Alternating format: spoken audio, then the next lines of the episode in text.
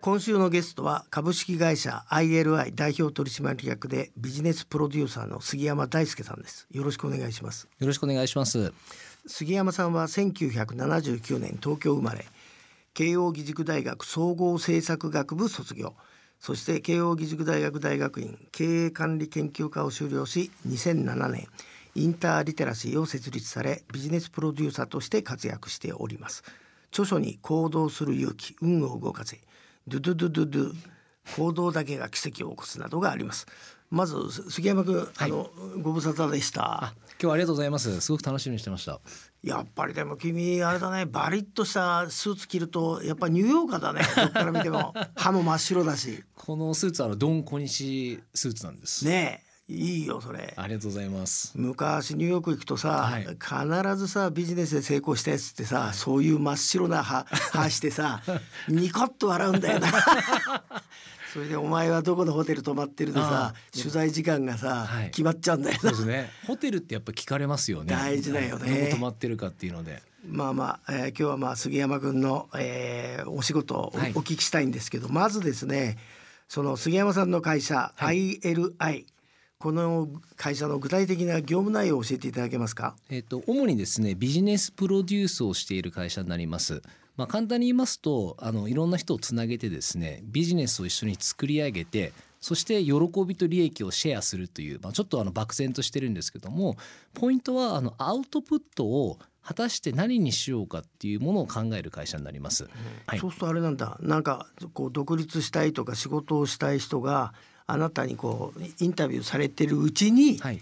まああなたなりにそのちゃんと利益の出るような永続性のある事業を、はい。まあ、えー見つけてあげると、そんな仕事ですか？見つけたり作ったりするんですけどもなるほど。よくあの僕は例ですけどもブラッド・ピットがですね昔ちっちゃなあの短い映画に出てたんですけども、そこで、えー戦争をしてるんですね。例えばアメリカとロシアが戦争していて、洞窟の中で兵隊が2人いるんですよ。一人はタバコを持ってるんです、もう一人はライターを持ってるんです。でお互いどうしようかなみたいなことなんですけど僕ビジネスの原点ってそこだと思っていてタバコを持ってるけどライターを持ってないとかライターを持ってるけどタバコがないとかその2人を組み合わせることによってやっぱりそこで新しいコラボレーションっていうのが起きるんじゃないかなと思ってますのでまあ補完関係的なビジネスを、えーこっちがプロデュースするっていうことがメインになってます。なるほど。今日はあの私の目の前に杉山さんがはい。若くしてすでにもう3冊本出されてて、はい、えー行動する勇気、運を動かせドゥドゥドゥドゥドゥ。まあ要するにこの3冊本書かれたわけですけど、はい。そのビジネスやる時のそのモットーっていうのはどこに置いてるんですか、僕一番ビジネスで大事なのは、えー、と do the right thing 正しいことをしようっていうのが、えー、と僕のビジネスのベースになってまして正しいことをすることとやっぱり生意気言うよりまず実行、まあ、行動するっていうことを、えー、と柱に、えー活動しています。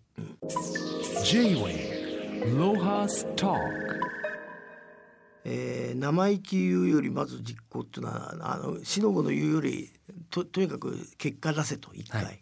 それで実際あれですか？その杉山さんがあのそういうコンサルやったビジネスで、はいえー直近でなんか面白いのあったら教えていただきたいんですけど。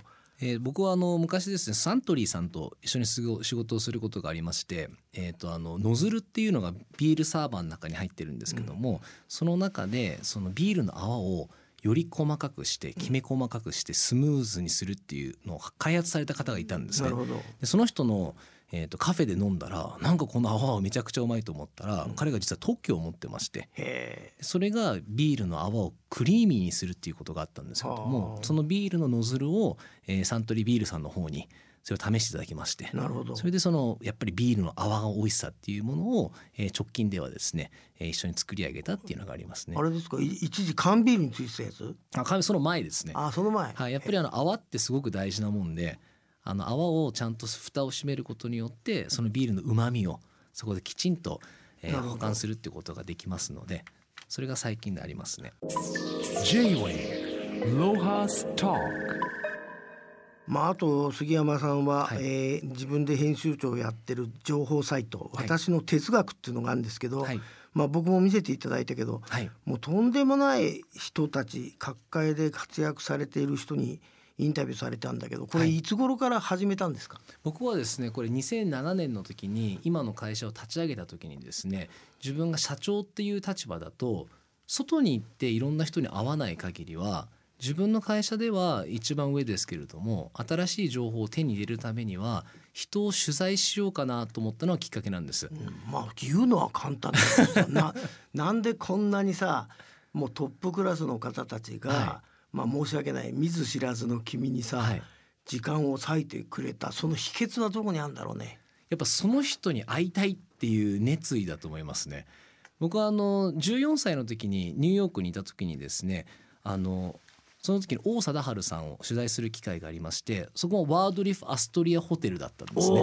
さすが。そうなんですよそこであのリムジンで自宅に迎えに来てくださいまして僕と母親の2人でそのホテル行ったわけですよ。まずさえー、となんでその中学生高校？中学生か中学生のあなたがインタビューするんだよ。あのその時にですね塾に行ってましてその時の、えー国語の先生が、えー新聞の編集とかをやってた方なんですけども、えー君は物おじしない中学生だね」っていう話になりましてなるほど。物おじしない中学生だっていうことなので「お前王貞治取材してみるか?」って言われたんですよ。あで僕はね王貞治さんがどなただか知らなかったんですね。あうん。やっぱニューヨークの時その時はまだインターネットもなかったですし、日本の野球とかを見ることができなかったので、うんそれで、まあ、うちの母親に「なんか王貞治さんが来るんだけどなんか取材することになったよ」みたいな話になって「えー!」ってうちの母親はもう大の巨人ファンで。あそうなの？もう長嶋さん王さんって言ってそれえー？みたいなそれはよかったねすごかったんですよ。うんで僕はそれで友達に「お前王貞治って知ってる?」って聞いたら「お前知らないのか?」みたいな話になってうん「いや知らないんだけどなんか取材することになったんだよ」っていうのはきっかけで取材させていただいたんです。ででもさ、えー、と君は王さん知らないんだから、はい。普通さ、うん。インタビュー行く前にさ事前にネタ仕入れなきゃいけないじゃない、はい。そういうのはできたの？僕は正直に「すいません知らないんです」って話になりましたら事前な質問を用意してくれたんですよ。あ向こうが、はい、でこれを聞いていいよ聞いてくれって話だったんですけども言うこと聞かないでしょあなた。あでもでもその中で 自分の好きなことを聞いていいって言われたんですよ。だから最初はなんか世界記録を樹立した時の気持ちはとか、まあ、大人の方が考えたよ質問が多かったまあ、んですけども、通り一遍のねで僕はあの王貞治さんが部屋に入ってきた時にこの人絶対王さんだっていうすごいオーラがあったわけですよ。なるほどいや絶対この人そうだみたいな。あだから僕はインタビューの最中にですね一つ質問聞いていいって言われてたのでそれはね一番最初に言ったのい一番最後に言った最後の最後の方です。あ最初はまずとりあえず決まった質問一応仕事はしたしましたしました。あなるほど。でなんか聞きたいなと思ったのが王さんって女性にモテましたかって聞いたんですよ。お中学校2年生の僕は。ぐっと詰まるでしょ相手は。そしたらですねあの三振王の時はまああんまモテなかったけど、まあ、ホームラン王になってたらモテたかなと。真面目だねで女性は強い男が好きなのかもしれないって言ってたんですよ。で僕はその時に王さんが笑ってうんインタビューがめちゃくちゃ良くなったんですね。最初やっぱりいらっしゃるスタッフもみんなもうなんか王さんが来るみたいな感じだったんですよ。なるほど。で14歳杉山大輔王さん女性にモテましたかと。ああそしたら笑ってくれてそっからいろいろと話をしだしてくれたんですね、まあそっからがほ本音だね。本音です。うんほぐして。そしたらこう聞かれました。杉山君日本で一番高い山知っているかって、うん。富士山ですね、うん。じゃあ2番目はって聞かれて、うん。分かんないなって言ったんですよ、じゃあ杉山君ホームラン王は誰だと、うん。王さんですね、うん。2番目は。ああ2番も3番も4番も5番も全部一緒だと。うんなるほど。1番にならないと覚えられないって言われたのが王さんがそこで。なるほど。14歳の僕に言ったことですね。王貞治立派だね。すごいっすよね。ね。じゃあね一度ね最後のインタビューしなきゃ日本で。そうなんです僕はあの私の哲学ってさっきの始めた理由っていうのが、もう一回王さんと取材したいなっていうのがありまして、2007年から始めて13年やってるんですけどもあの今99人まで行ったんですね。でその100番で でできたらいいな分かったよ。じゃあまあまた一肌脱ぐよ。J-Way Lohas Talk. まあいろんなことやってる杉山くんですけども、えー、2015年から錦鯉の養殖のトータルサポート会社、はい。サイコロを立ち上げましたと。この錦鯉、はい。す杉山くんどういうきっかけでまあ興味を持ったんですか？えー僕の最初の行動する勇気の本を読んでくださった読者がですねなんか錦鯉を自分で飼ってたんですよ。まあ、ブリーダーっていう形なんですけど、今一緒に仕事するようになったんですけれども彼が僕の本を読んで「杉山さん錦鯉に興味ありますか?」って話になったので、うんまあ何でも興味あるんで「うんうん。はいあります」っていう話になったら家に送ってくださったんですよ。え変なやつだね。に錦鯉だけ来たってさ困るじゃんね。でうちの、まあ、家で金魚を飼ってたのがあるんああですけども。かろうじて、はい、だからあの錦鯉は金魚が飼えるんだったら飼えますよっていう話だったんですよ。へえなので、えっと、大きさ的には、えっと、7センチぐらいの錦鯉の子供のやつを 3, 3匹うん、送ってでなんで3匹がいいかっていうのはなんか割り切れない数の方がいいらしいんですよ。なるほど。だから2匹だとわ分かれちゃうんで、うんだから一応3匹の錦鯉が我が家に届きまして。あで自分の金魚の余ってる入れたんあですよ。うんうんだから錦鯉を僕もそこまで知らなかったんですけれども、まあ、何でもちょっと飼い始めるとですねいろんなことが分かるようになりまして、うん。それでその後に今盆栽とかえー、と錦鯉もそうなんですけれども海外から注目されている部分がすごく多くありましてですね。で自分自身がそのビジネスプロデューサーとしてやってるメインの仕事っていうのが日本のいいサービスとか商品を海外に出したりとか海外の企業が日本に来たい時にそれを翻訳し、うん。きちんとビジネスプロデュースするっていうことをずっとやってるんですね。うん。そうすると盆栽っていうのは僕的にはちょっと全然わからない部分がありまして錦鯉だったらなんか新しいビジネスが起こるんじゃないかなと思ってうん。立ち上げたのが今のサイコロという会社になります。でもあれだね僕45年56年前かな。新潟県の恋のねはい、なんか理事みたいに2年やらされたけど君みたいに面白い話する人いなかったよ 全然。あなたあなたやっぱりさ育ちが違うからさ同じ錦鯉を語るのもさ面白い。で僕ね本当錦鯉ってすごいなと思ったんですよ。新しい錦鯉って日本人の中でも知らない人がすごく多いんですよ。でもともと錦鯉って最初は黒い鯉なんですよ。そうだよね。あの黒い鯉なんですでね。山の中のタンパク源だね。あそうです。食べるように作られてたらしくてで昔その鯉があの卵を産んだ時に、あれ？なんか白いのが生まれたぞっていうわけですよ。うん。え俺のとこなんか赤いのがあったぞって、じゃあ大室さんちょっと掛け合わせてみようよみたいな、っていう形からどんどんどんどん広がってって今の錦鯉のいろんな種類が出てきたんですね。まあ犬と一緒だよね。あそうです、ね。逆に言ったら劣勢遺伝ですよね。あ。そうだね。ちょっと違ったものが出てくるっていう形になりますので。でそれで今度僕はあのまた石川の方に行って、あの池に入っている鯉を今度は池上げをするんです。はそのためにもう一回行くんです。あなるほど。それでそれでその鯉どこ持ってくの？今度ハウスっていうのがありまして、その中に入れてあ。ー10月からあ。4月までうん品評会っていうのがあります。なるほど。ここがまたすごいんですよ。うん一番高い錦鯉。2億300万で取引されてたんですね。その後また他の方に言って3億円ぐらいで売られたらしいんですけれども、今度その僕が参加する僕北陸エリアっていうところに今いるんですけども、そこで品評会がありましてでそこの品評会で、まあ、勝つと全国大会に出れるんですよ。おでその全国大会で賞を取ると値がつくんですよ。ーなるほど。例えば僕の恋はどうですかね小黒さんみねたいな。いやいやそれ立派なもんだよ驚きましたよ 私は。だからその品評会っていうのは自慢大会だったんですね、うん。昔、うん。あの俺の恋ちょっと見てみろよって、結構いいお前いいやつ持ってるなみたいな、そこからこういう品評会になりまして、で世界が注目するようになったんです。今あれですか？その錦鯉のマーケットっていうのは海外の方がでかいんですか？あ海外の方がでかいですね。あそうなのの僕新潟の方々とよく話に行くんですけどもそこもやっぱり国内の売り上げよりも海外への輸出の方が大きいっていう形になってまして、ですからやっぱり外に輸出するっていうことが結構強みになってますね。うん J-Way Lohas Talk まあでもここにさあのななんとカメラマンが宮沢正明が撮ったあなたの勇姿はい。錦鯉のでもとんでもないふ太いやつをさ、はい。こう抱いてるんだけど、この池があなたの池なのこれ、はい、そうです。今あの金沢のですね白山市というところに今位置してるんですけれども、この白山という場所がですねすごいパワースポットです。でここの伏流水という山からの水がえーハウスの方に流れるようになっていましてそのハウスからちょっと離れたところに野池というのがあるんですね、これは実際にみんなであのシャベルで掘って池を作るんですけれども、同じ水を使っているので鯉にとってはめちゃくちゃ環境がいいんです。うん、なるほど。あのマザーウォーターっていうのがありまして、育った場所と育ったその同じ水を使うとすごく美味しいものがはい。食べられるって一緒のようにですね、うん。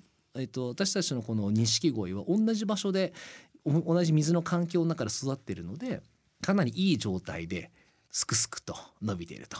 もうこれは何年目ぐらいの恋なんですか？今この鯉の写真は今4歳ぐらいなんですけれども4歳でこんなでかくなっちゃうの？でも種類によってはもっと大きくなるのもあるんですね。でこの写真は5月に、えー、と鯉を池に放すための写真なんですな。るほど。で池の中に入れることによって鯉が大きくなるんです。はだから器の小さい男は小さいところにしかいないから小さいんですあ。よ。なるほど。でかい男は器のでかい環境にいるんですね。なるほど。ですから僕が飼った錦鯉っていう赤ちゃんの鯉は水槽の中に飼ってると、うんこ絶対大きくならないんです。あ、そうなんですか。水槽の大きさぐらいしかもう泳ぐことができないので例えば本当に大きな鯉を育てるためにあは東京ドームぐらいのうんところに56匹しか入んないんですよイメージ的には。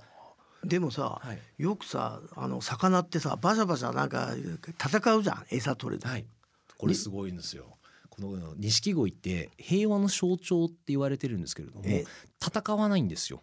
戦わないの？戦わないんです。これこれまたすごく僕も勉強になったんですけども、え誰誰がそんなこと言ってんの？あこれはですね、うん。成田養魚園という会社の成田社長を以前取材したんです。はい。彼は、えー、と今え名古屋の方にですね、養魚園があるんですけど日本でナンバーワンの販売業者なんですね。あ。なるほど。で僕はまあちょっと次に本をちょっと作りたいのでやっぱりトップの人にお話を聞きたいっていうことで取材をお願いしましたら得意だもんねはい、あの快く引き受けていただきまして でその時にやっぱりあの平和の象徴だと。いろんな魚がいるんですけれども魚って戦うんですよ、うん。ピラニアが戦うとかそうだね。傷つけたりとかするんですけど。ね。恋ってしないんですよ。恋ってやられてもやり返さないらしいですよ。はあ。だからそれねなんかなんかあっても仕返ししないんですよ。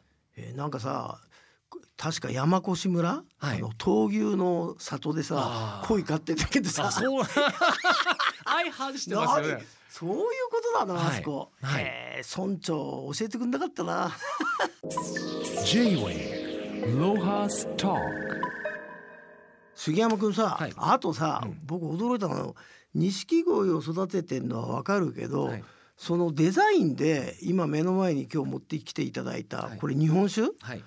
あれですかこの錦鯉のデザインでいろんな商品化が始まってんですか？そうなんですよ。僕はあのちょっと今日は履いてないんですけど、コンバースうんの靴のメーカーがうん錦鯉のブランドの錦鯉の柄の靴とか出してるんですよ。あやっぱり紅白？あ、紅白です。紅白。紅白がやっぱり分かりやすいんですよね。で実際鯉も紅白って言うんだよねこれね言います言います言います。ねあの金はなんて呼ぶの？山吹という種類のあの種類があるんですけども大体一般的に初めて買う人は金が好きなんですよ。僕も初めて養鯉所に行って金がこうやって泳いでいると、なんか文鎮みたいなのがめちゃくちゃ綺麗なんですよ。そね。それが、えーそこの中に入ってああ。3枚の写真さあ四ありました四ありました。これはですね僕が考えた東京オリンピックセットっていうのを考えたんですね。なるほど。でね。金と銀と銅でうん。でその白いやつは単調っていうやつなんですけどもあの赤い丸があるんですがこれで成長するにつれてずれちゃったりとか中央に来なかったりするんですけどもこの鯉はちゃんと真ん中にきちんと入ってる日のので丸になってる。日の丸です。だからこれを僕はあの東京オリンピックセットっていう形で今ちょっとその販売をしているところです。なるほど。いやーもう杉山君ね話は尽きないしあ 面白いし。いや今日はでもあなたがただ単にマニア恋のマニアじゃないこともよくわかりましたまたあの遊んでください、はい。今日はどうもありがとうございました。どうもありがとうございました。J-Way Lohas Talk